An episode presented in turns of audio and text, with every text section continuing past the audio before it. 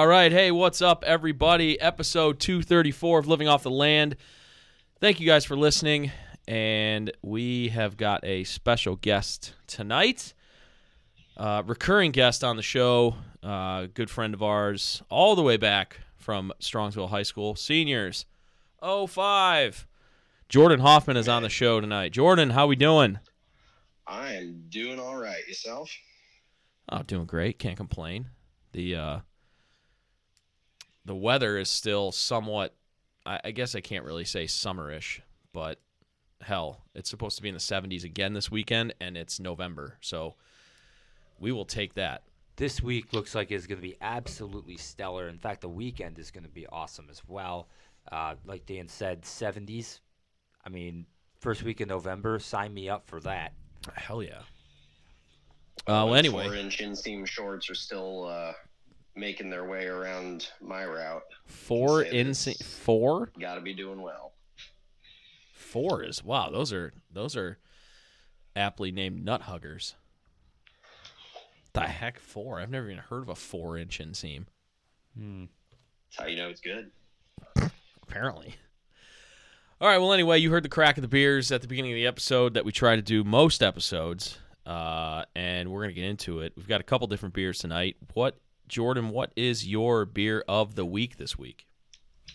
Uh, I am drinking a Founders Oktoberfest because, uh, much like this summer, I am just not willing to let go yet. And uh, these are my favorite styles when you're getting into the darker beers of uh, fall and winter. So October may be over, but I'm still holding on to it. It's a German style Märzen, and it is Ah. fantastic. A Märzen. I think that's how oh the. yes, So I, I think that's how they pronounce that. I think it's got umlauts. So Märzen. that's not my uh, So not my forte. yeah. You don't know how to uh, to uh, pronounce the beer? Uh, not this the umlauts. Uh, I love the German accent. It's fantastic. It Um, always seems to come up when I'm around. I'm not sure if it's just the beers that I bring or the timing in which you usually have me. True. Uh, maybe maybe the, the, the name Hoffman. Maybe I don't know. Is that German? I don't know. Mm, yeah, yeah. Yeah, yeah. See, und German. Um. Well, anyway, I just realized that uh, even though we're in the beer segment, and he never drinks beer. I never introduced Steve on the show. So, with me as always, the great Steven Stefano. Steve, how are you doing? Oh, you know, I'm just hanging out over here. I'm just, Yeah. you know, shooting the breeze pretty much. It's Wednesday night. You know, and you know what that means. That's right. AEW Dynamite. Uh, er, uh, sorry, living off the land. Mm-hmm. Coming to you from the wonderful palatial home studios. P Heights, baby. That's right. So anyway, uh, how are we liking the founders? Uh, very good. I mean, it's um, I would I would call it pretty standard as far as you know Märzen and Oktoberfest style beers, Oktoberfest? but, uh, n- not not a lot of bite, which is good. So Mm. it's got kind of a smoothing, smoother finish to it than I would expect. Yes, yes, very much so. Uh, awesome. Yeah, Founders is up in is a Michigan brewery. Uh, trying to think. Grand Rapids, I believe. Grand Rapids, yes, yes. That's one of the more famous uh, uh, Michigan breweries. I think Founders and then probably Bell's, I believe. Bell's Oberon is always a uh, big time summer beer. Um, so I think those are a couple of the big Michigan breweries. But Founders is very well known. Uh, Two Hearted, they're, uh, uh, I believe, is an IPA from them, which is very, very good. ale. Oh, is it? I could be wrong. Well, Oh. I guess IPA is a type of ale, but I think Oh. it's more based on that. I could be wrong. I can't I can't really uh I can't really make fun of you for that because uh, I used to think that an IPAs were actually made in India. Hence their name India Pale Ale, but they are not. So, Well, I mean, they can be. well, sure, you know, I'm sure they make IPAs over there in India. I can't even imagine the supply chain challenges that would result from them actually being there, Especially like, like now. halfway around the world. I mean, my gosh. especially now. But uh, It's anyway, American IPA, so you are right. Hey. All right. So anyway, my beer is a Columbus beer. I was in Columbus this past weekend. Uh, Jordan and his lovely wife Leslie uh, put me up for a day, basically, and uh, gave me a place to crash. So appreciate that. And my uh, beer is Wolf's Ridge Brewing, which is down there in Columbus. And it's a beer we've had on this podcast before. This is their coffee vanilla cream ale called Daybreak and this basically tastes like a alcoholic vanilla coffee. That's basically what it is. A carbonated alcohol vanilla coffee. And it is spectacular. There's a lot going on there. Yeah, you want to try it? Wait, wait, wait. Alcohol, carbonation, and coffee. I mean, that's that's strike one, strike two, and strike three right there. So I'm- all right, I'll leave. Sorry, that, I'm out. So yeah, uh, like we said, we've had. yeah, on- I give it about a 1.3. You didn't even try it. You're not allowed to do that. He's just reading the can. There's nothing on that he likes. Yeah, here we go. So- you in the pregame was talking about how there's nothing on there that I don't like. Yeah. So uh, we we like to read the little blurbs on the cans uh, as we talk about the beers, and uh, this one, Daybreak from Wolf's Ridge, says confusing to the senses in the best way possible. Daybreak's clarity and golden color belie the smooth coffee presence inside, brewed with a local One Line Coffee's rotating house roast and the finest vanilla beans. It uh, it won silver in 2019 and gold in 2020 in the coffee beer category at the American Beer Festival, Ooh. which is uh, which is pretty great. It's a great beer. It is it is it is fantastic. Five percent alcohol by volume, 14 IBUs. It's just great. Um, you can find this. Wolf's Ridge is now becoming uh, pretty prevalent up here. Um, it was about a year ago when we did this beer for the first time, and it was something that I had never even heard of or seen before. I didn't know anything about Wolf's Ridge, but I saw it in my local liquor store, and uh, just looking at the can and looking at the description, I had to I had to try it, and it's it's fantastic. Um, one of my favorite all time beers is the Albino Coffee Stout uh, from Butcher and Brewer, and this has the same similar types of notes to it, and uh, it's just great. I love it. So, uh, Jordan, why don't you go ahead and give uh, Founders Oct- Oktoberfest a rating, and then I'll rate uh, the Daybreak from Wolf's Ridge. Yeah, um, I got the quick blurb about it as well. Uh, Ooh. Lincoln, you'll think you're in Bavaria. Bavaria. We all in on tradition with our Oktoberfest using important German malts and hops with a beautiful Jager lager yeast for the finish. Uh, pours a gorgeous copper hue with a rich malty and slightly sweet backbone, which I would agree with. Mm. Uh, our version is akin to the beer poured in the early days of Oktoberfest. Prost. I love the I, Um, I love the use of the word hue. It's fantastic. Oh yes. But uh, no, I mean, it, like I said, it's it's a solid Oktoberfest. Um, I mean, it doesn't jump out at me aside from kind of that sweet, smooth finish uh, that was a little bit uh, surprising. Because yeah, I think I've the last time I was on here, I think I noted the Oktoberfest beer I was drinking kind of lacking a bite, but in a Mhm. very good way. I find this to kind of lack that hit Okay. or punch, which makes it uh, very smooth. I mean, I could probably take this can down in a couple gulps if I really wanted to. House it. Um, but uh, it'd be like I usually seem to talk about a good fire beer, and uh, Oh, yeah. perfect for the weather that we still have right now. So I will Yeah. drink to that and give this uh, probably a very nice six point nine. Hey. So immature. Excellent. Oh man, nice. Six point nine. All right. Uh, uh, Daybreak from Wolf's Ridge for me. Uh, I cannot remember, and I don't have my phone because we're using it uh, at- for this uh, this call for this podcast. I can't remember what I gave it when we had it on the show last. Um, but uh, I'm gonna give it a seven eight. 7.8 for me for Daybreak from Wolf's Ridge. And those are our beers of the week. Beers Zuh. of the week. Beer Zuh. Yes, indeed. Well, as promised, this week we are getting back into our Better Know a Neighborhood We're segment. getting back into our rhythms. And so tonight, I thought it would be a good idea. With the weather being so good, probably might not be a bad idea to take our first venture out into the snow belt before the snow gets really crazy. oh boy. Um, this actually is a city that has some hockey tradition, so Jordan will uh, get to that in a second. But uh, it's most perhaps most known on a high school level anyway for football. Uh, the high school football playoffs, playoffs, of course, started last week. Uh, this team seems to always be in the mix every year. I am talking about the city of Mentor Ah. which is our first trip up to Lake County since we've uh, started this segment.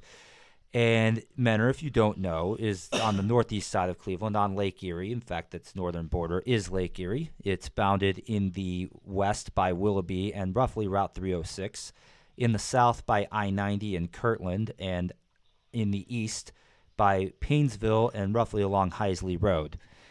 Uh, it's a fairly expansive city in terms of size uh, and and population, and it's a city that has a lot of great areas. The residential areas, you know, this is what I would call middle to upper middle class territory for most part. You're looking at home prices anywhere from usually from anywhere from two hundred thousand to about three hundred fifty or four hundred thousand. Uh, the majority of the, re- unless if you're right on the lake, in which case you're talking serious, serious money. Um, as it is in real estate, you're often paying for location, and there's not much of a better location than to be overlooking Lake Erie. So uh, that would be pretty true of pretty much any lakeshore community. But uh, you know, Mentor Beach Park Pavilion is actually a pretty nice place to visit. That's right on Lake Erie, and then right along the inlet, just on uh, just to the to the east of that is the Mentor Yacht Club, which has um, a lot of people park their boats there. It's a really great boat launch uh, out in Lake County. There's actually there's a few beaches up in this area, but a lot of it is more rocky, um, kind of like what you might see in Lakewood or Rocky River or something like that. Um, which is kind of a shame, but you know it's kind of a shame for a lot of our lakeshore communities. But uh, where places where you have great beaches, you really have to kind of treasure them. But be that as it may, uh, Mentor has a lot to offer, and I'm going to start on the south end of the neighborhood. I'm actually going to start at Lakeland Community College, which is right on the south end LCC. of uh, right along the border with Kirtland. Uh, Lakeland Community College offers more than a thousand credit courses and numerous programs to fulfill its mission to provide quality learning opportunities to meet its social and economic needs of the community in Lake County and beyond. And their their tuition per semester uh, for in-state is like forty five hundred dollars. That's not very much. That's actually quite affordable. So. Um, if you're out on the east side and we're considering uh, educational opportunities, Lakeland might not be a bad place to check out. Um, again, when we talk about these cities, we talk about residential areas and then your main commercial corridors. There's, there's two sort of commercial corridors in this city, but the main one is along Route 20, uh, U.S. Route 20, and in the center of that, near, actually just a little bit to the east of Route 615, is Great Lakes Mall.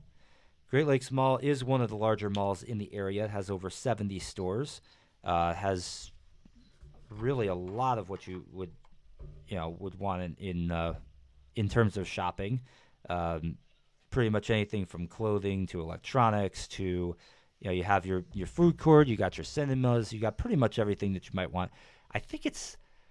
I think I remember hearing that it was the third largest mall in the area behind Beechwood Place and South Park Center uh, which some it's a little more out of the way, so people don't think of it as much as Strongsville or Beechwood. But Great Lakes Mall has a lot going on there. Um, honestly, if, you- if you're out on that side of town, that's a great place to visit. And you know, the holiday shopping season is not far away. Uh, perhaps it's some of the people who are playing ahead might already be making trips to the mall this weekend. Although with the weather being so great, I that's not something that I would uh, opt for this weekend. But snow's coming eventually. You, just, you never know. Um, continuing through the city, uh, going up a little bit, Route 615, uh, you come to where Mentor, you cross Route 2, you come to where Mentor High School is. Uh, that's where their their high school football stadium, the nickname the JTO, is, and also the Mentor Civic Ice Arena, which is supposedly, according to a lot of the Google reviews, the nicest ice arena in Northeast Ohio. It's rated 4.6, and there are lots of sterling comments. There's two large ice sheets there. Is it new? It must be fairly new. Off, have you ever skated it? Jordan, have you ever been there? Uh, the name doesn't ring a bell. It's probably a newer facility. Played in Mentor um, a couple times. Uh, I think that was more for when I was pre-high school, so like Pee Wees and Rec League. Hmm. But um, I, I remember it being nice. Uh, I think I'm trying to remember.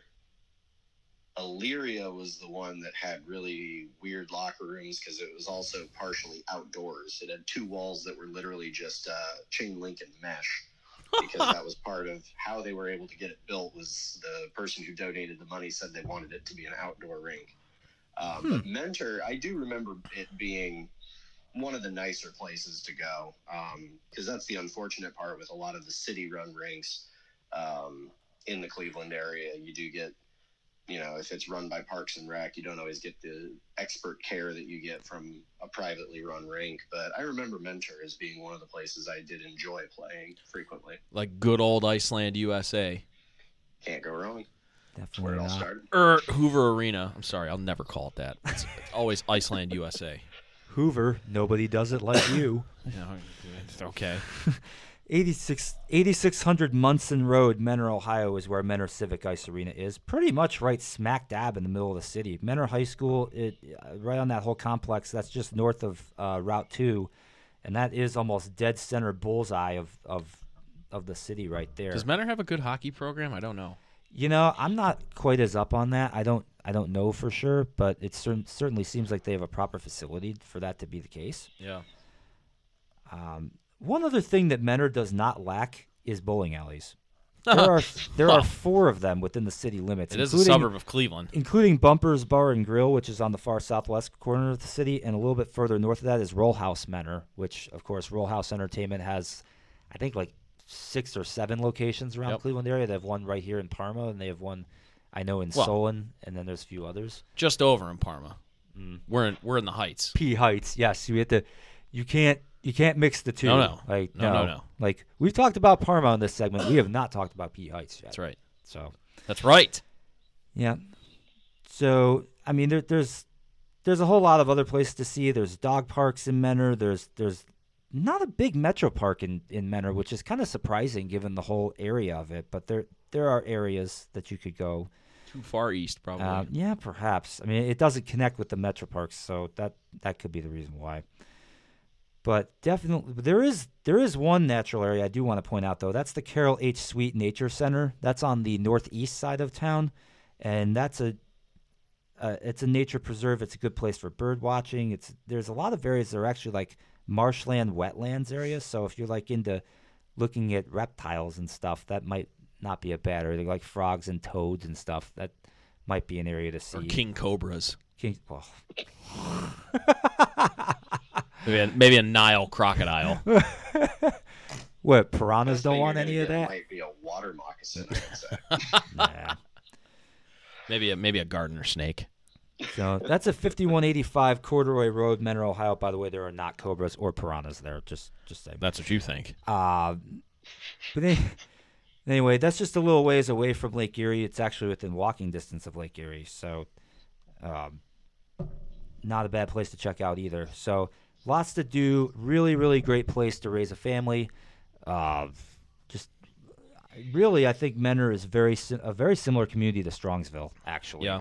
If you if you think about it, demographically and socially, it, it's very similar, and in terms of the the area and population too. So. But that is that, and you can wham it with the right hand. That's right. All right, cool. So we got to know another neighborhood. We're kind of getting back into our rhythms. Uh, and let us move on. So I mentioned earlier that I spent uh, some time this past weekend in Columbus and uh, went to a Columbus Blue Jackets game for the first time. Yeah, I don't. I don't have the soundboard up. I would. Whoa, uh, oh, uh, oh. You know what's funny? You know what's funny? I didn't get to freaking hear that because I got blanked. Oh no! You I didn't say, fire the might have been cannon? false advertising to lead with that, since uh, we Yeah, I didn't get to hear the goal horn. I didn't get to. I, I heard the cannon go off once, and I almost fell out of my chair. But You uh, got Gotta gypped, man. I did get gypped.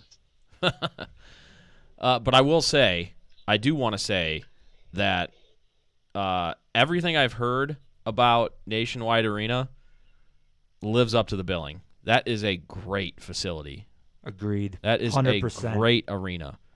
It's gorgeous. It's very well kept. The concourses are nice. They're well laid out, and uh, I mean, we were we were sitting up in I mean, not nosebleeds. I mean, we were probably we were probably halfway up the upper deck, and it was a it was a great vantage point to be able to see to see the game. Um, obviously, the game didn't go uh, our way, but uh, I had a great time. Jordan, I know you've obviously been there a bunch. Um, but Yeah. give me your thoughts on Nationwide. Oh, I mean, like I was telling you, um, just kind of in the lead up. I mean, regardless of where you sit, you're really not going to get a bad view. Just, uh, I don't know if it's just how steep, uh, especially the upper level is, Yeah. or just the sight lines uh, that they took the time to actually really think about. But I've literally sat with my back against the building. Um, I've been in the standing row, uh, standing room only, like party deck that they have. That's basically like the third level. Um, and I've been down low, you know, a few rows off the ice. And no matter where you sit, you're going to get a vantage point that allows you to, you know, be engaged. You don't get any obstructions. Um, you're always going to get, you know, pretty good help, I would say. Um, we were trying to figure out some of our, uh, we had tickets that came with food vouchers that I couldn't figure out or didn't know how to access. And I was able to ask uh, guest services, and they were very helpful, cheery, and knew what I was talking about, which I think was probably my number one Yeah. concern going in was, well, I paid for a ticket that came with this. I haven't seen anything come through on it. Uh, I hope they know what I'm talking about. I think that's the worst part is when Oh yeah. you know you pay for something you think that is supposed to have something extra, and Yeah. then when you get there, you know you're greeted by somebody who has no idea what you're talking about. But she, was- the the person who helped us, she was very knowledgeable. You know, was able to lead me through it very quickly on my phone, and oh, open up this app, access this, and then look down here, and there should be a voucher coupon, and there it was, and it was uh, smooth sailing from there. Yeah, yeah, no, absolutely. And then you know we had fun. I mean, obviously the game didn't go the way that we wanted it to. Um, at any point, I mean, I would have liked to have heard the heard the goal horn, but uh, that was not to uh, that was not to be. But uh, but I had a good time. I mean, you know, you can only control what you can control, and you can't control what goes on on the court, the ice, the field. Um, and for a first, like obviously, you know, they got down. They ended up losing four nothing. They got down when they got down three nothing. The crowd started to turn a little bit. You started to hear some boos and and whatever. And you know, I people can think about booing their own team how they will, but I mean, I for for being there for a first time, even though we got blanked and we lost four nothing, I still had a really good time. I'm sad I forgot to take you when we were asking about the, the food vouchers uh, at guest services. You can get a first game puck. Now, Oh don't know if man, aged out of that bracket, but we could have at least asked. you could have said it was for Reese. well, he wasn't there either. It was funny though. Uh, he, uh, I don't know, I don't know if he thought he was going to the game or he was trying to will his way to go to the game when I first got to your house, and he kept coming back with more and more uh, hockey apparel and gear on. I think he was trying to Oh, like, yeah. he was trying to give you a hint or something like, uh, yeah, give me an extra ticket. Yeah, started with the jersey, and then all of a sudden there was a mini stick, and then after that there was a helmet. Yeah, and, the helmet yeah, with- I thought he was going to try to just uh, force Jump. himself into the back seat. And, yeah, uh, it was it was crushing to have to tell him, well, no, buddy, that's uh, that's why Grandma and Grandpa are here because Mom, Dad, and Dan are heading out to the game. yeah.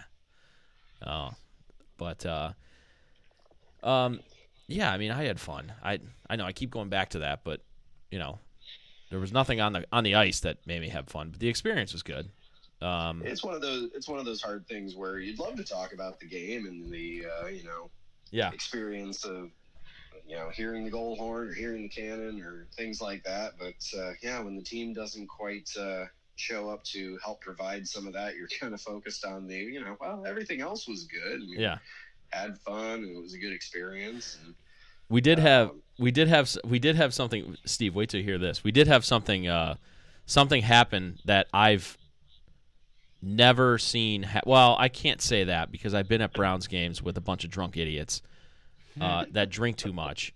But we did have something happen in our row uh, that I, I rarely have I ever seen before. Uh, Jordan, if you want to kind of explain, I think you know what I'm talking about. What kind of happened? Yeah, so obviously this game was uh, the Friday before Halloween, so they were using it. Uh, it was the last home game uh, Yep. before Halloween, so it was their Lots of you know, kids, lots of Halloween Yeah. costumes at this game. dress up and um, experience the game for Halloween. And they had trick or treat stations set up. The first 3,000 kids got a cool Blue Jackets pillowcase to collect candy, and so it was great. That in the section we were sitting in, actually, like I said, was one where I got tickets through the ice rink. So I'm sure some of them were hockey families um, with young kids and coworker, former coworkers that had kids. But yeah, this uh, precious little three, four year old uh, might have just had a couple too many pieces of candy and uh, ended up throwing up uh, at least a row, if not two rows forward, and actually hit uh, an unfortunate couple who happened to be right in front of her. Little girl threw up on somebody that was sitting right in front of her. Oh no. Oh, so so all of a sudden, I, just, I I didn't see this going on. I'm paying attention on the ice. All of a sudden, somebody walks. Uh, they they walk by to try and get out of a row. We were sitting in the uh, on the aisle, and I didn't see like I didn't see like anything on her back. I didn't you know I wasn't paying attention.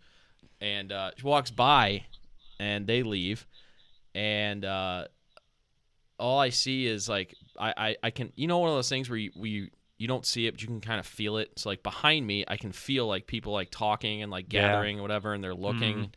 People are saying like uh, like under their breath like gross and there's just puke everywhere. There's puke on seats. There's just it's just they had oh man, and, you know that when that happens, like if it's an adult, like it's like it's ready to f- drop the gloves and fight time. But Yeah. like no it with, yeah, with, it, with it being a kid, it's like oh, right you know. yeah and, and I think just what Jordan said I think it, it was probably just a situation where the kid just had too much candy too like, much the, sugar like the parent was just got to be just like mortified, and Yeah. like Oh, even the yeah. kid feels bad. It's just oh, Yeah. So so there was uh ushers came by and employees with gloves on and brooms and you know that little that like that comet like uh like dry soap stuff to to like pour on the pour on the seat to try and clean it up and everything and it was just it was just uh I don't know if it was too much candy or if it was the play on the ice that made the made the little girl go "Ugh."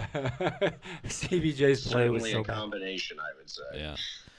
So, uh, so yeah, the experience at the game was great. I, I enjoyed it. I, I, I, I love Nationwide Arena. I, I mentioned this when we were when we were there.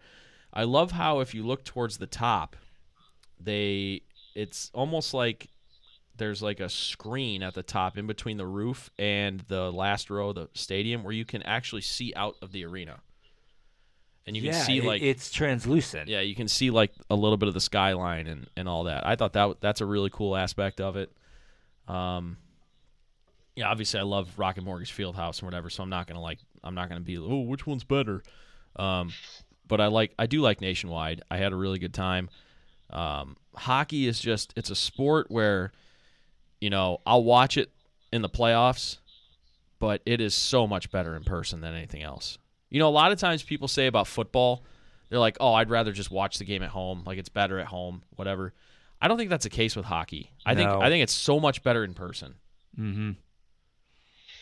Well, and that's the extra hard part is um, I really feel like you didn't get the full experience, obviously, just because, especially with a home game or you know with a a, a big game like uh, you know a, a Pittsburgh, a Detroit, stuff like that. When Yep. you really get uh, the crowd into it, and obviously after a big goal, you get the explosion of everybody there, the explosion of the cannon, things like that. So. Maybe it's just more reason to get you down for another one, and hopefully a better one. But Yeah, you got to run it back. I'm all for it. Yeah, maybe we'll bring Steve with us this time. Yeah, I'd be game. So, uh, well, anyway, let's transition a little bit into actually talking about the team uh, with the Blue Jackets. Um, You know, they've Do obviously. we have to? I, Oh, we don't have to if you don't want to.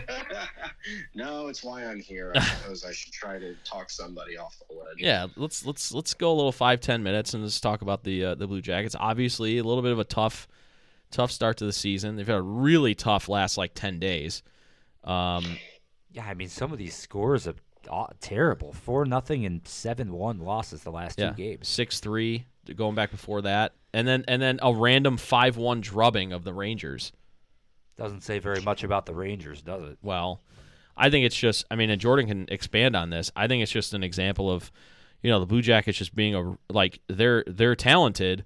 They're also really young, and uh, you know, so they're gonna have nights where they just you know the talent just pops off and they can probably beat most teams in the NHL. But most nights they're probably going to struggle a little bit.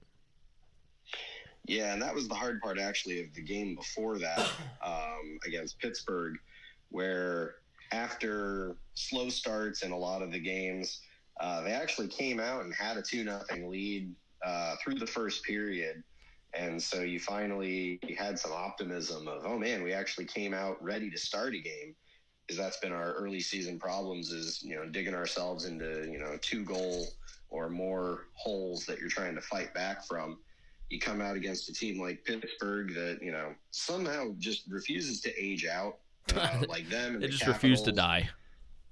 Yeah, they just every year you always kind of hear that. Oh, this will be the year that you know the, it's like Tom Brady. You know, the play will drop off, and uh, they're not going to be that team that everyone thinks they are. And they just continue to do it, and they did it in that game where you know Blue Jackets jump out ahead two nothing, and then end up losing six to three after I think it was like three or four straight goals by the the Penguins to crawl back in it. Yeah.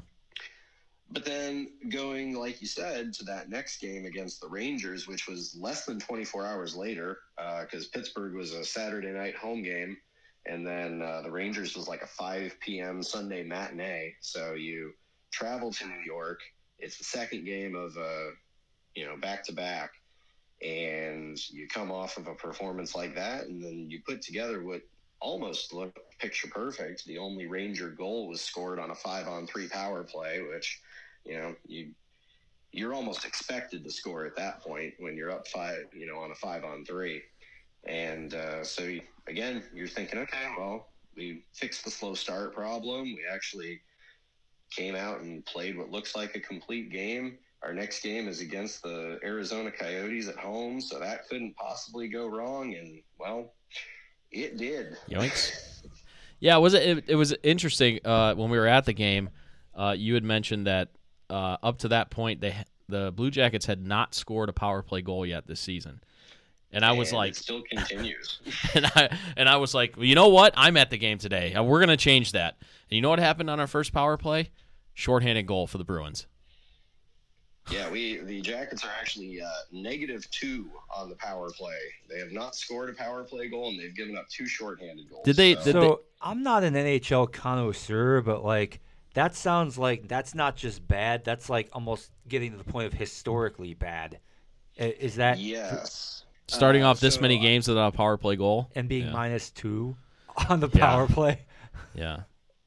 So listening to uh, Bob McElligott, the radio uh, voice of the Blue Jackets, he does a, a Monday show, uh, and that was brought up where I think he said uh, the Toronto Maple Leafs, I think, hold the worst either start or stretch of power play where it was in the 50s.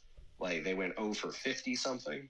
And uh, he made sure to note that that was like the best guess because it went back to a time where stuff like that wasn't exactly tracked religiously. So it's Hmm. been a while since it's been this historically bad.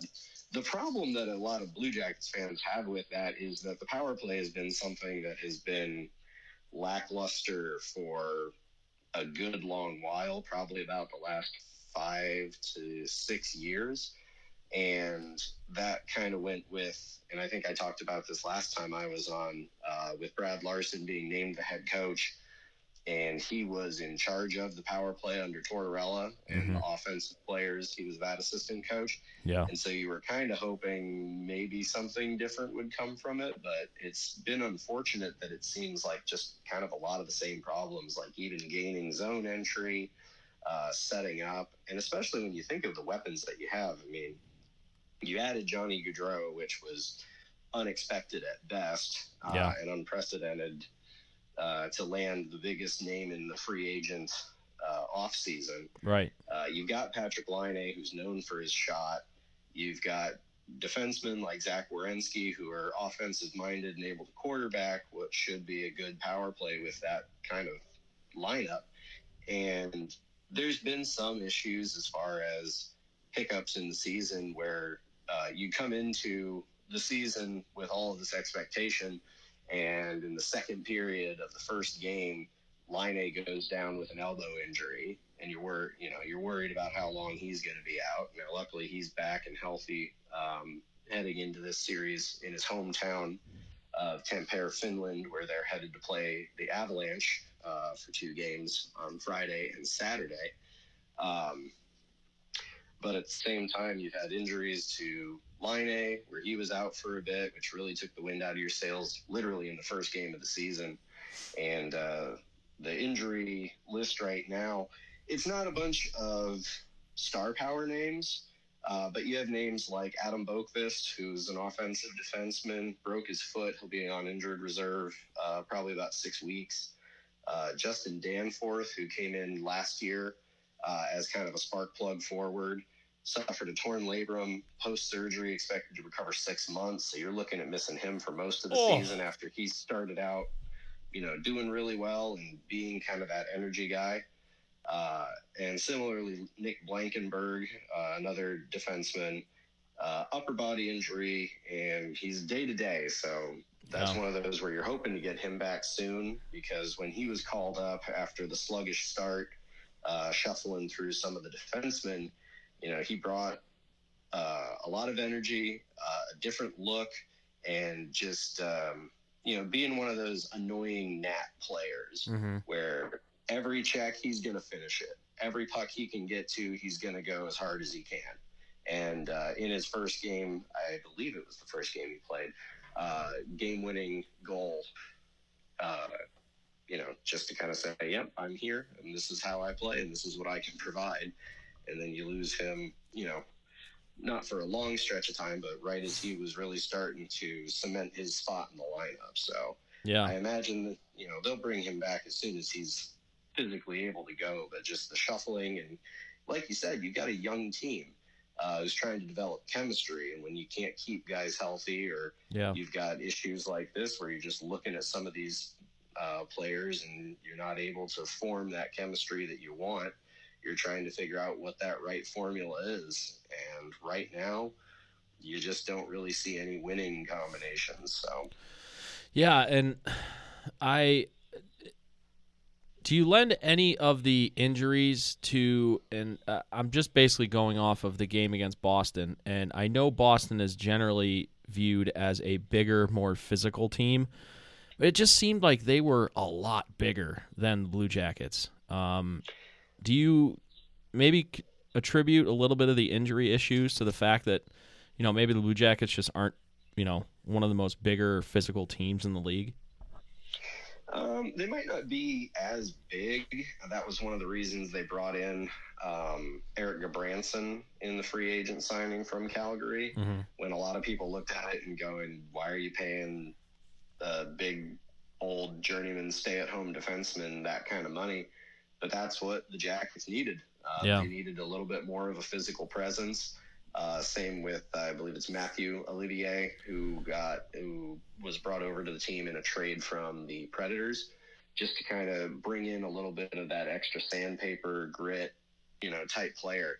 Um, that was brought up on the Bobby Mack podcast, just talking about how we haven't really seen a lot of that. Um, Yeah. Olivier's been in a fight, but especially during like the Coyotes game, he brought up, and he, you know, in, in saying also he knows that you know the game is a little bit different now but Mhm. saying at any point when you're down three nothing, four nothing against a team like that, where you know you should be better, you should be performing better.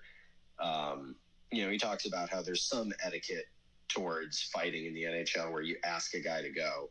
Uh, he's saying at, at some point you almost expect Gudbranson, who is the veteran, who is the tough guy, who is the guy who's kind of expected to answer the bell. to- He goes, you should just grab somebody and start throwing.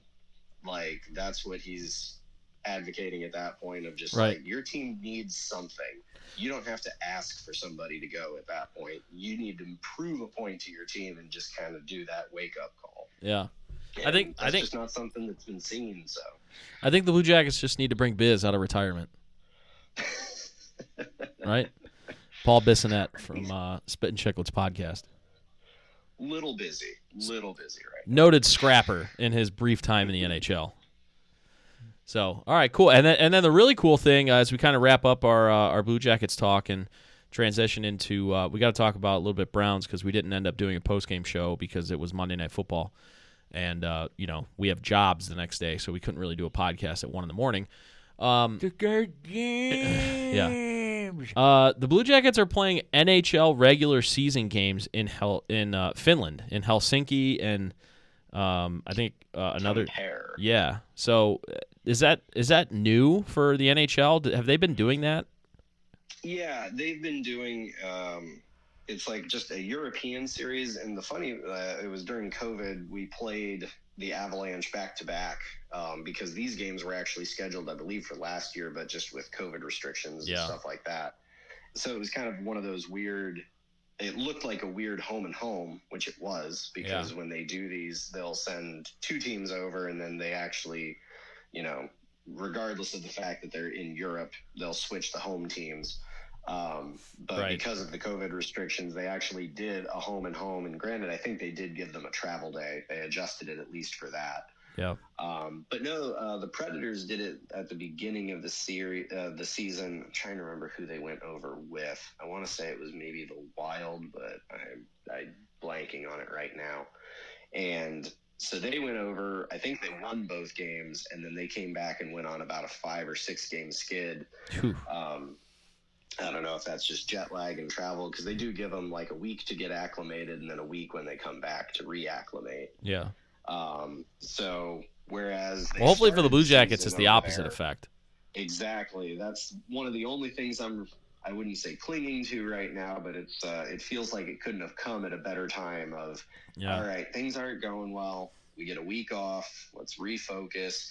Yeah, you're going up against the you know Stanley Cup champion Avalanche, but in both meetings that you played back to back last year, you beat them both times. Yeah, and it could be it could be a it could be a cool like bonding week for the team. You know, they're gonna be they're gonna be in the same place basically with each other the entire time. Uh, it's not going to be like you know when you're when you're playing at home and you get you know you come to the game and then you get to go home and go to your own house, your own apartment, whatever. You know they're going to be together, so it might be really cool for a young team to kind of bond together, especially during a tough time. Yes, and especially when you've got Patrik Laine, who I would think Blue Jackets fans, despite the injury, have probably expected a little bit more from. He's going to be playing in his hometown. Yep. You've got your general manager from Finland as well, and I almost want to say he's also from Tampere. Uh, you've got Joonas Korpisalo, who you know has struggled since returning from injury last season. Uh, also finished, so he's hope he's making the trip. Um, I would imagine they're probably hopeful to try to give him one of the games. Yeah. Um, but you've got a lot of stuff going for you. You've got a lot of your, you know, teammates and countrymen who are playing in front of potentially, I would imagine, family and Mhm. friends that they haven't had a chance to do so in probably a long time. So Yeah.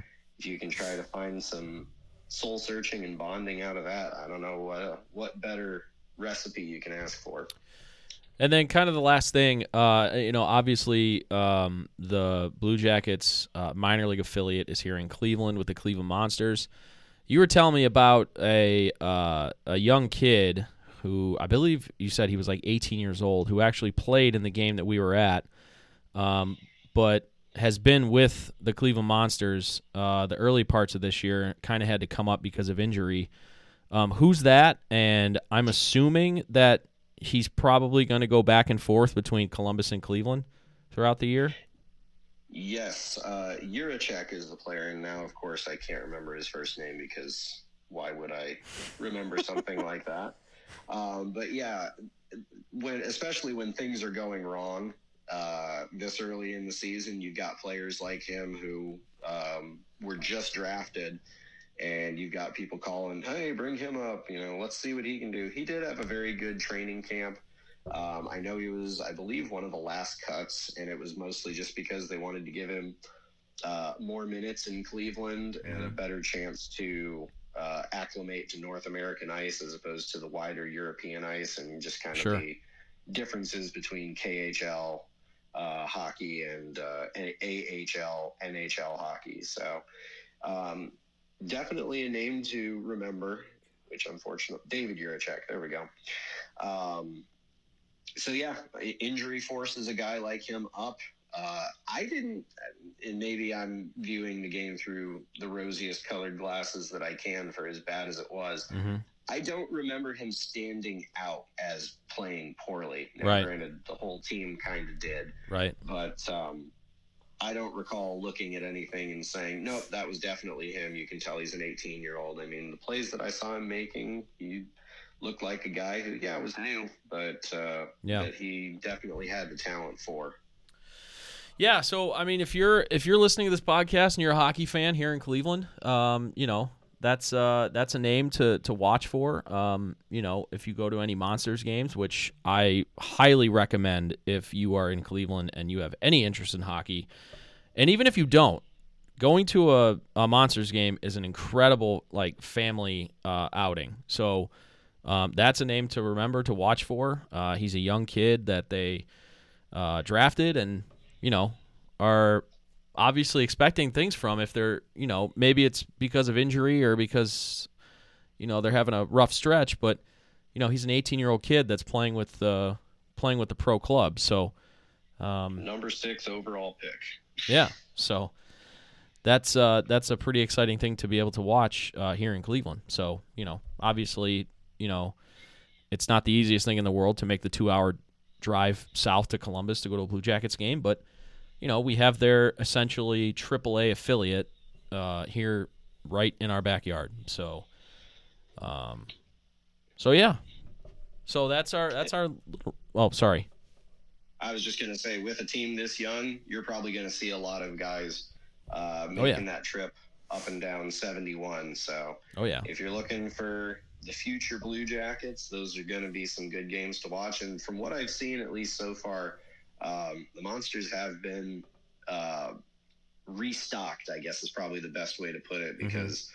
For uh, at least the last couple seasons, the Blue Jackets have just been so hammered with uh, trying to refill spots and um, you know field an NHL team that um, they haven't left a lot in Cleveland in the past few years, but um, Jarmo knows how to draft, and it seems like he's uh, got that restocked and ready to go. And Cleveland has looked good, at least from the snippets that I've seen. So yeah. definitely. Well, that's a team to because- track of. That's because they they feel like a monster. It's a good skill reference. I like that. Ew. Uh, all right, cool. Well, I appreciate that. Thanks uh, for the little CBJ uh, rundown. Um, you know, might be a tough year this year, but uh, they're a young team. They're going to grow. So, you know, hopefully, you know, I would say they're probably they're probably at the beginning of the of the beginning stages of the rebuild. So, um, you know, hopefully that they can develop and be a little bit of an exciting team this year. Like you like you mentioned, they probably sign the number one uh, name in free agency this year and have a couple other pieces and um, you know hopefully by the end of the season it's looking a lot more promising than maybe the tough times that they're going through now so Credit to the Blue Jackets front office. How often can we say one of our teams signed the number one free agent in the market? That's Uh, an extreme rarity. yeah You got to go back to Edwin Encarnacion in 2016. probably or i mean if you consider trades i mean eh, as as uh uh as polarizing as it is the browns did trade for potentially a franchise quarterback this offseason so I, mean, I guess you could consider a that, but yeah. Well, anyway, that's a nice little segue because uh, the the Cleveland Browns uh, continued to make uh, Joe Burrow their bitch. Yeah. Yeah, that's a good way to put it. The next Tom Brady, ladies and gentlemen, is 0 4 in his career against the Cleveland Browns. And not a lot of those games have, have been close. As many Bengal fans put it on Twitter and Instagram, when they saw all 10 of ESPN's analysts say the Bengals were going to win the game, they knew they were in trouble. Yeah. And sure enough, Yeah, I mean, it wasn't even close. It was an ass kicking. I mean, uh, the Browns were up 25 nothing at one point. instant replay of last year's game, even though I think the score was a wider margin last year. yeah, uh, I mean, it was for 41 yeah, to 16. Something this time like it was that. 32 to 13, but I mean, Yeah. still, like this game at no point. I mean, once, I mean, really, the the first drive of the game, Cincinnati's pushing the ball and they're on the Brown side of the field, and Myles Garrett gets his hand up, deflects the pass, it gets intercepted. Yeah. and it seemed like that just set the tone, especially on the defensive side, because they were Yeah. awesome. Oh yeah, I mean they were. You know what's interesting? And going back to last year, uh, the first half of the season last year, the Browns defense stunk, almost as bad as they did this year. They got blown out by New England last year, Yeah, and that turned the defense's season around. What happened this year? talk about parallels. They got blown out by New England, and then the very next game against Baltimore, they probably played their best game of the year, and then followed it up with a with a game that against Cincinnati, which beat that game. The defense has played very well the last two weeks. They've got, they're getting better. Credit where it's due. The, the, we got to get to a point though where it doesn't take half of a season for our defense to show a freaking pulse. Yeah. He may not have taken over the game, but were you at least happy with Myles Garrett showing up a couple times? Oh, oh! I, I thought Myles Garrett played his best game of the year. I, he was. I mean, uh, he that was as close as you can be to taking over a game. I mean, you know, he didn't exact. You know, he didn't make a game-winning play like fourth down, like fourth quarter game on the line, but he's part of the reason why that game was not on the line at the end of the game. You know, like you said, Steve, first drive, he he gets his paw up and bats the ball into the air. We end up intercepting it. Uh, he had one of the sickest. I texted. This is gonna sound really weird, but I texted uh, our former co-host Ryan Donathan uh, the clip of his spin move sack, and I'm like, when Oh, I saw sweet. when I saw Myles Garrett do that, I was aroused. that spin move was that's sick. He did it. What? I said that's fair. He did. It, it wasn't even on one guy. He spun around two guys and like basically didn't get touched. Yeah, because he had an offensive lineman from him, and the running back was in the block, and he just spun around both of them. Yeah. It was awesome. Yeah, it was fantastic. And uh, you know, he was uh, I think he got credited with another half sack. He kind of sacked Joe Burrow with another guy. Um but yeah, I mean, he was in the backfield the whole The thing about Myles is he's always in and around the quarterback in the backfield. It's just it it seems like he it's like half a second before he's able to make that play. And Monday night, he made multiple plays like that. He made multiple plays. Like he was able to actually get to the quarterback. He was able actually to, you know, make an impact play, make a uh, make a play that led to a turnover, things like that. And I thought it was hilarious on that on that uh, first interception. Uh, he, you know, he tipped the ball up in the air, so he didn't know where it was. So he's looking around. He's like, "Where's the ball? Where's the ball?" He realizes it's intercepted, and then he's going to try and block uh, down the field. Yep. And, and it was funny. He was actually blocking Joe Burrow, and Joe Burrow was try- going to make the tackle, and he saw Myles Garrett, and he's like, "Yeah, no, I'm not going to do that." I thought he played the. I thought he played his best game of the season, uh, Myles Garrett. Um, The whole defense was Oh, tackling better than I, I've seen. that was so noticeable. Yeah. so noticeable about how well, the, and they did it a lot last week too, especially with Lamar. Um, there was a play. I, I think it was in the sec. I think it was the second quarter where the Bengals throw out to the flat to Joe, Joe Mixon, and Yeah. Takitaki is on him one on one. You think I that mean- that's not necessarily a great matchup, but he Yeah. just went up to Joe Mixon. He just took him and shoved him right into the grass. I mean, you it talk was about so good. we talk about Myles Garrett playing his best game of the season. I think Sione Takitaki played the best football game of his life on Monday night. That guy was all That over was the a field. hit stick worthy stop too. Yes. It was one of those where I was catching it, and it's you know, based on what you've seen from the Browns this year, you see that and you go, oh, it's a one on one with you know Yeah. Whiff. seven yards to go. Yeah. He'll he'll break this tackle and end up picking the first, and all of a sudden you just see him go down. And it's like, oh, Yeah. he, he laid the boom instead. That's nice. Yeah, and I in a lot of those one-on-one situations uh, for the whole season, if if the Browns linebacker that's out there, or safety or whatever, was able to make the tackle, he's making the tackle with the ball carrier falling forward. I didn't see a lot of that last night. I saw a lot of lot of it where a guy's getting stopped in his tracks and he's not gaining extra yardage while the defender's making the tackle, or I was seeing a lot of guys getting driven backwards, which I thought was great. That means that that means that they're you know they're not lunging and they're actually making sound tackles. Um, I Not a lot of yak.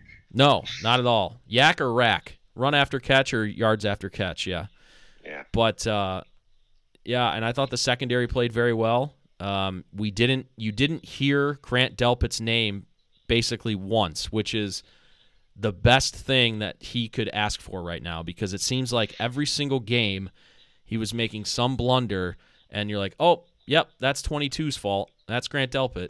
I didn't hear his name being called once during the game. Now I was watching the Manning cast version of the game. I didn't watch uh, Joe Buck and Troy Aikman call it, but um, I thought the secondary played well. Martin Emerson, our third round pick this year, um, I don't know how that guy fell to the third round. I really don't, because he he played. He's continued to play pretty well for a rookie. Um. So yeah, I thought I thought the defense played incredibly well, especially uh, being down several guys. You know, Anthony Walker obviously is out for the year. Now Jacob Phillips is out for the year, but uh, he wasn't any good when he was in there. Um, JOK didn't play. Denzel didn't play. Uh, Greedy Williams barely played. Uh, so we had we had guys out, and everybody stepped up, especially on defense. So hats off to the defense. You know, it's a week to week league, and this week they were awesome. Now, It's worth noting that this was the Browns' first win on Monday Night Football since early in the 2019 season when they beat the Jets in the Meadowlands. Um, that was maybe the only game, other well, one of only two games Odell Beckham really did anything for the Browns. yeah, that was the slant, the the uh, the ninety yard slant touchdown catch he had. yeah. Uh, Um, you know, yeah. last year they played two games on Monday night. They got beaten both of them. One of them was the COVID game against the the Raiders that they probably would have won had they didn't have like a third of their team out. Yeah. But uh, Now let's talk about the offense because it's been a very controversial topic when talking about the Browns. Obviously, they weren't winning, so everything comes under a microscope. Everybody, you know, talking about Nick Chubb needing to get the ball more. Uh, why is he not in at, at end of half, end of game? Obviously, that didn't really matter this week because we're bludgeoning them. So Nick Chubb being in at the end of the game didn't really matter. Um, but if you look at it, Nick Chubb had more carries himself than Jacoby Brissett had pass attempts. Jacoby Brissett played his best game of the year this year, or this week on Monday, outside of that weird fumble interception thing near the end of the first half. He was 17 of 22 for 200 and 278 yards. 78 yards, had a touchdown, no picks. and he and he also had a rushing touchdown. Yes. He played his best game uh, as a Brown so far, and it, it's when he doesn't have to throw 30 plus times where he actually looks like a competent starting quarterback. He threw the ball 22 times. Do you almost feel like sometimes? I mean, we'll never be as smart or know as much football as these guys that are making the millions. You know, Oh, as sure. head coaches and Yeah. all that. But it's just amazing how like it seems like we know just as much or, or more than when it comes to play calling and, and what they should be doing and not doing in Yeah. certain situations. It- That's what makes the Browns situation just so maddening. Um, you know, Nick Chubb got the ball 23 times. He had 101 yards. He scored twice. You know, Kareem Hunt also had 11 carries. So the, the Browns ran the ball considerably more than they passed it in this game. And anybody who looks at their personnel, assume you know, without Deshaun Watson, obviously, would con- would conclude that that's what they should be doing every week. Yes. So why aren't they? I You don't know. that's been the big mystery of and again, this season. this is incredibly arbitrary, and I'm not saying that this is the reason why. But when Nick Chubb gets the ball 20 or more times this season, the Browns are 3 and 0. When he doesn't, they're 0 and 5. That's the whole ball game. Yeah, Right but I mean, well, I there's a lot that goes into that. You can't. I, I don't think you can just use that as a blanket statement. But even if it's not Nick Chubb getting the ball 20 times, uh, if he got the ball 18 times and Hunt gets the ball 14 times, most of the time you're going to win. I just it is Well, just so look at what Nick Chubb brings, and the fact Yeah. that sure you may not always get those big game-breaking runs, Right. But you run him enough, Yep. you're going to feel it on defense. Sure, and especially yeah, it getting into the later stages of the game, and if you continue to give him the ball, you will increase the probability of him breaking one of those runs. If you Oh, don't, exactly. if you don't give him the ball, he has no chance of doing that. And I understand there there are some games, and our defense has made it so. There are a lot of games where because you're giving up chunks on defense and you're giving up a lot of points where you feel like you have to throw the ball more than you run. I get that. But what I'm saying is how many games have the Browns lost by four or less points this year? Lost the Jets. They lost the Falcons. They lost the Chargers. They lost the Ravens. Yes. So four. Yes. All of those games, I, I, I especially, I will look to the Baltimore game. That game never got outside of one score game the entire game. There was maybe one- maybe it the was Ravens 10. were up by ten. It was ten Yeah. at one point. In the Maybe the quarter. Ravens were up, but even so, seven to ten, whatever. Uh, why are you thr like Jacoby Brissett threw the ball over over forty times in that game, and I think Nick Chubb had like 12, 14 carries. That's just not a formula for success. Right. Period. If you have Deshaun Watson, okay, fine, because Deshaun Watson's also going to have six to eight carries and probably rush for like 50 yards. So he's going to be part of the running game. But I, throwing the ball 40 plus times to Jacoby Brissett is never going to be a recipe for success. Never. It's not Well, like that's what I find so hard to understand about it is when you have a backfield like that. Yeah. And again, that was the statement coming into the season is you're not going to have your, you know, top star quarterback for your first 11 games. You're going to be running a backup. Sure. Your game plan should be run to establish the pass. Yeah. And I feel like too many times, like you said, sure, you can say, oh, well, we got behind. Try to stick to that game plan just a little longer. Because Yeah. I think that's what drives so many Browns fans crazy is you're looking at it and going, I understand that we're behind, but as long as it's manageable, Sure. stick to the game plan, run Chubb and Hunt, get yourself into a spot where uh, eventually, yeah, maybe the defense starts stacking the box or starts you Yeah. know, believing that that run is just going to be the steady diet, and that's where your play action or a tight end or you know Amari Cooper's basically catching everything you throw at him. Yeah. So Boy. as long as you're not asking him to throw a pass, he should be all right. That's where I wanted to go next. I mean, is Amari Cooper not the Nick Chubb of wide receivers, or is he not? We get that guy for a fifth round pick from the Cowboys. Amari was- Cooper. that was a steal. And now you look at teams trading a second round pick for Chase freaking Claypool. Like the Bears just did. Like how that that trade looks insanely incredible right now by Andrew Berry. Get trading a fifth round pick to the Cowboys for Amari Cooper. I mean, Amari Cooper's going to catch. is- He's he's going to he's going to have a thousand yards receiving this year. That Claypool trade just is another example of how good an organization the Steelers are and how bad of one the Bears are. Yeah. I Well, mean, let's not give the Steelers any credit. They're two and six and they're terrible. Good morning, good afternoon, good night, Pittsburgh. I'm not. I'm not here to give. I'm not here to give any Steeler flowers today. I we mean, we can all. We can all. No, we the can. We can. also offload Robert Well, we can- Quinn for pennies as well. To, Yeah, to Robert Quinn. And then, uh, well, I, I will say uh, they made up for that by getting a second and a fifth round pick from Baltimore for Roquan Smith, who was a linebacker that they were not going to re-sign in the offseason, and they somehow got a second round pick for him. Yeah, hopefully the Ravens don't get much of a return on that one. Well, that's another thing, and that, this is a whole nother podcast. Uh, Roquan Smith wants a big contract. You know who else wants a big contract on the Baltimore Ravens? Lamar Jackson. Mm-hmm. So you just traded a second round pick for a guy. Are you just going to let him walk in the offseason? Because I swear to God, if they give Roquan Smith a contract before they give Lamar Jackson a contract, Not gonna have the cap space.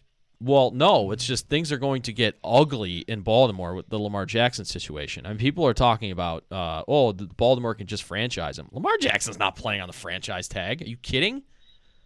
Even though he'd be making like what thirty five million dollars or whatever. it Yeah, is? but it's a one it's a one year contract, and he's a running quarterback. All he needs to do is take a hit like RG three did uh, back in the day, and his and his career's over. Hmm. Lamar Jackson. Jordan, what do you think division about that? A quarterback just got two hundred and thirty-five million dollars guaranteed. I think, yeah, I think like that's it, love it, hate it, whatever. I think he did some damage to every other team. With Absolutely. that signing. absolutely, I, and I think that's part of the reason why the, the negotiations with Lamar Jackson for the Ravens are not going as they want to. It's because the Browns did what they did. So you know, the Browns hopefully after you know his suspension's over and whatever, everything's cleared up, got themselves a franchise quarterback, and then almost like a like a ancillary uh, move within the same move, effed up their division rivals. I mean, because we talk about Lamar Jackson, Joe Burrow's contract is coming up right after that. So, you know, all that being said, you know, we'll see. We got another three games before Deshaun gets back. And Andrew Berry at his bye week press conference today said, yes, uh, Deshaun Watson will be starting week 13 in Houston. Um, already said that decree. So we will be seeing Deshaun Watson in, well, we got the bye week. So in four weeks' time, three, three more games. Uh, but anyway, uh, yeah, I mean Nick Chubb, fantastic. I thought Kareem Hunt played his one of his best games of the season. Uh, he had not been seen very much the previous few games, and there was a lot of rumors that said that the Browns may have been uh, shopping him. Which I guarantee, if they would have lost on Monday night, uh, Kareem Hunt would not be a Cleveland Brown right now, um, because their season would have been over. So, and this kind of brings me to uh, my last piece. I wanted to talk about the Browns. Did they get up off the mat and did they see, save their season on Monday? Yes. Absolutely a hundred times yes they did. Now, is is this gonna have staying power? I mean, they got two games that are really tough coming up right out of the gates out of the bye at Miami and at Buffalo. They've got to find a way to win one of those. Then they got to find a way to beat Tampa Yeah. before Deshaun Watson comes back. Because we said five and six was going to be the target that they had to be at Yeah. to, to mm-hmm. realistically make a run at this. Yeah. The schedule's not that difficult down the stretch after this. You know, but we said this stretch in November was going to be the hardest. Yeah. They have like it's they But the bottom line is, is if you had lost this game, you would have been two and six. You would have lost twice in the division. You would have been done. done. Done. At least now, done. Done. you're two and one inside the division. You're three and five. Three and five's not good, but No. you're two games behind Baltimore. You're only a game behind Cincinnati. You've got a head-to-head win against them. Yep. It's not an impossible situation, but again, And the final next two weeks are tough. Yes. Well, That's we don't have a game this week, but yeah. Like you, next two games. the I- fact that you uh, gave the up Buffalo- some of those yeah, games early, like Right. Yes. 100%. And I'm looking and I'm looking square in the face of that Jets game. That Jets game was the worst one. Yeah. Yep. That if you had just won that game, you'd be 4 and 4 right now, 2 and 1 in the division. And this Miami game, while it would still be important, it wouldn't be a must win. This Miami, I, I'm assuming we're going to lose to Buffalo, all right? Because It's not a bad Buffalo. assumption to make because Buffalo is amazing. Right. know. And it's at Buffalo, and you know whatever. I don't expect if we had Deshaun Watson, I thought I think maybe that could be a different story, but we won't have him yet. Um, but the Miami game is critical. You have to win that Miami game, and then you know you take your lumps on the Buffalo game, and then 79 year old Tom Brady comes to town, freshly off his divorce, and looking like a meth addict. Because he's just wasting away. I mean, have you seen the pictures of him? He looks like he hasn't eaten in six months. I mean, his cheeks- ice cream's hard to come by. Yeah, his cheeks are like sinking in. It's just, you know, I feel for the guy almost. You know, if he didn't have seven Super Bowls, I'd kind of feel bad for him. I mean, if I had just fumbled away Gisele Bündchen, I don't, I don't think I'd be eating much either. That's So, true. That's very true. Um, So yeah, I mean, to go with your wrestling analogy, I mean, yeah, they're off the mat. You got out at the two and a half count, but oh yeah, it's that it's that pivotal part. Where oh yeah, you just can't get hit with another finisher, and that's Yeah, what that- this stretch of games is. yeah. The Bengals game was definitely a false finish for sure. Love that analogy, Jordan. Yeah, yeah. That was a uh, that was the the the ref's arm coming down for the third count and then stopping right right before he hits the mat. Um, and then the whole crowd yelling two. Um, so yeah, it, it's it's you have to go down to Miami and win, and I think that's a winnable game. You know, they're Miami's very good, especially when two is in there. But I think if our defense continues to to keep growing, I will say Miami definitely bolstered themselves at the trade deadline, trade trading for Bradley Chubb and Jeff Wilson Jr. Uh, that happened. So, yeah, I. But if they can play the way that they get against Baltimore, I mean, or uh, well, Baltimore and Cincinnati, uh, And the long and I short think they're going to have a good chance to win on because. And I will say, I don't know if this has anything to do with anything, but I, I guarantee you, two thirds of that stadium in Miami is going to be orange and brown. I can almost guarantee that. I don't know about two thirds, but it, it is going to be one of those games where there's going to be a very significant amount of uh, fans for the Browns at Hard Rock Stadium. And the long and short of it with Miami is, is if they had a competent medical staff, they'd probably be better than five and three right now. Because when Tua has not been in the lineup, they've just been a completely different team, and they've been they've been awful compared to when he's been in there. Yeah, I don't yeah, think- no, I, they're tough. They're they're very tough, but I I don't think they're not Kansas City or or Buffalo tough. no. So it's definitely a winnable game, and it's one that because of the stupid crap that you've done the first half of the season, you have to have this game. Have to have it. Yeah, you're facing the music now. Yeah. You win that, you go to four and five. Like we said, you're probably losing to Buffalo, probably by a lot. You're four and six, and if you can somehow, you, you know, you get Tampa, but you get Tampa at home. That's Thanksgiving weekend. Um, you win that Might game, be you're chilly by then. yeah, maybe, could be, who knows? and they're not playing good football at all. I mean, they look bad. I mean, that is a game that objectively the Browns should win. Yeah. And then you get Deshaun Watson back in Houston. So if you're five and six going into that game, everything's to play for at that point because your remaining three divisional games are going to are going to come when Deshaun Watson's your quarterback. I mean, you you can got- you, you can you can win all three of those games. You're going to get Baltimore at home, and Baltimore doesn't look great, even though they beat us. Uh, we never lose to Cincinnati, and Right. and Pittsburgh stinks. Yeah. So You were an offensive pen- pass interference call away from beating the Ravens the first time around. oh you know, sucks. But I mean, again, you just laid it out with the three division games, and then on top of that, your other two games besides those are both NFC opponents that aren't that good: New Orleans and Washington. Even though Washington's on a bit of a run at the moment, Yeah. you know, I just And maybe they, they they might get a boost in morale now that uh, their owner, their ridiculous owner, is going to sell the team. Yeah, maybe it's a show of how things we think we know about the NFL. Like we thought that of the two Florida teams, Yeah. Tampa was going to be the harder team. Turns out it's Miami, and now we're talking about the Commanders as though that's going to be an easy game, but maybe not. Yeah, and you know, and you know the. Brown, and there are going to be twists and turns with these last two, ten games of the season. I mean, who knows? The Browns might get the South Beach flu in Miami and lose in Miami, and then they turn around and, and they you know steal the season and they go win in Buffalo. I mean, you never know.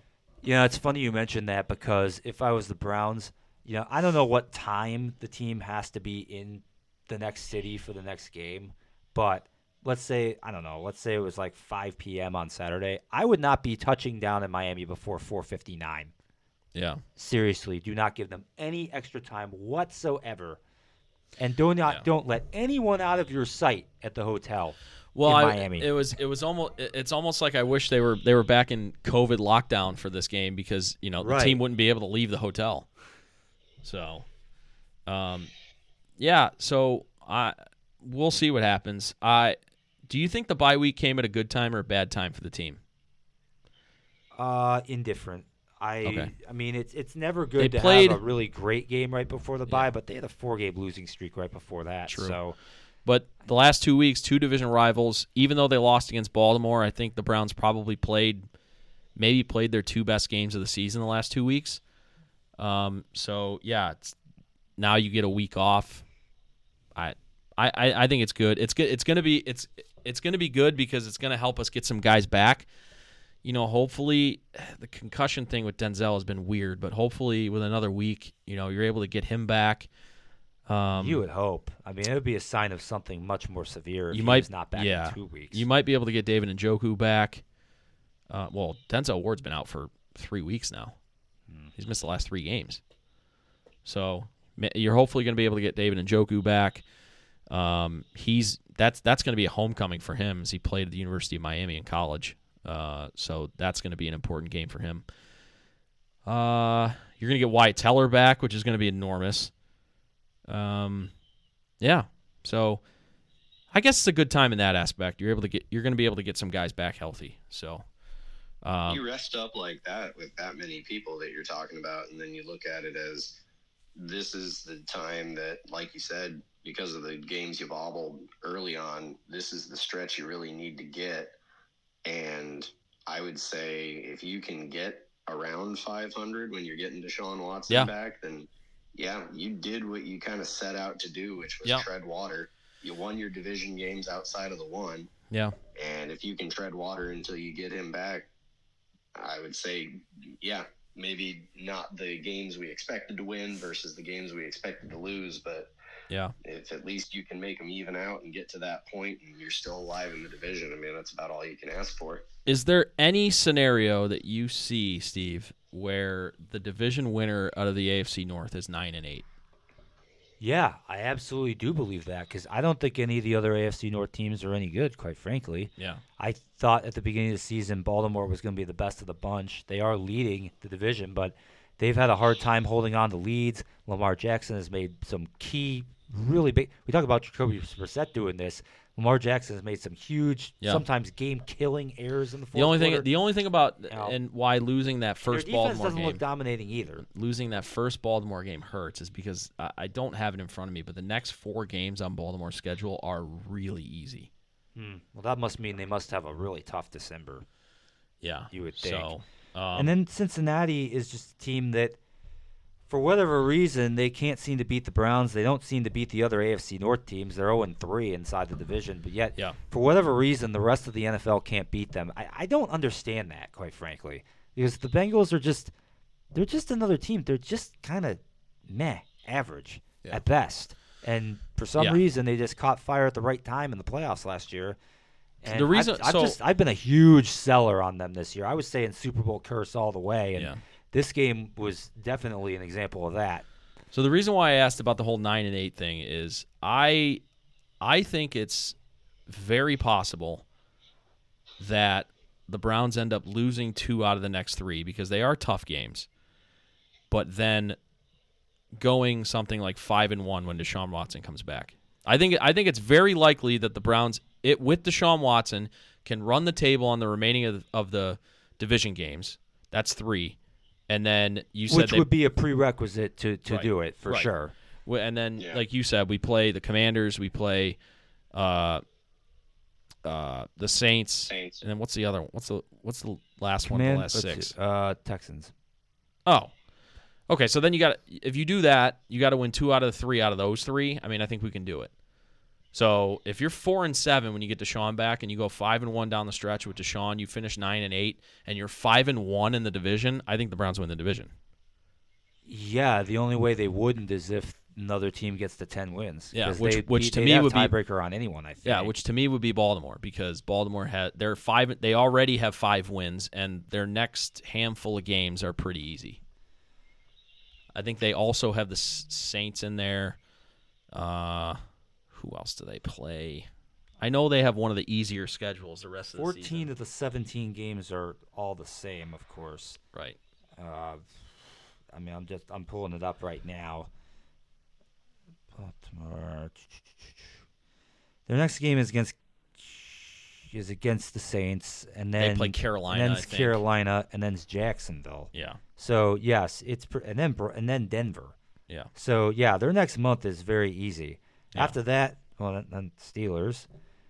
Brown, uh, Browns is after that, then Falcons, then Steelers again, and then finish with Cincinnati. So I'm reading this. I'm not feeling as optimistic now. I know. That that looks really Well, simple. it's going to have to be another situation like last year where Lamar Jackson gets hurt and then the Baltimore just because Lamar Jackson is their entire team. And we saw it last year. He got injured against the Browns game and didn't play again and they lost their last 6 games of the season in a row.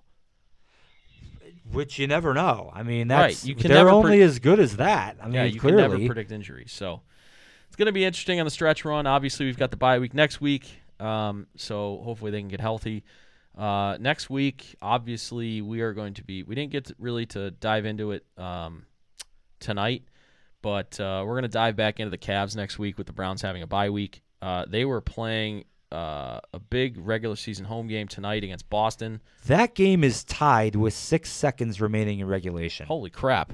Well, we're gonna have to end this episode. 107 107. Wow.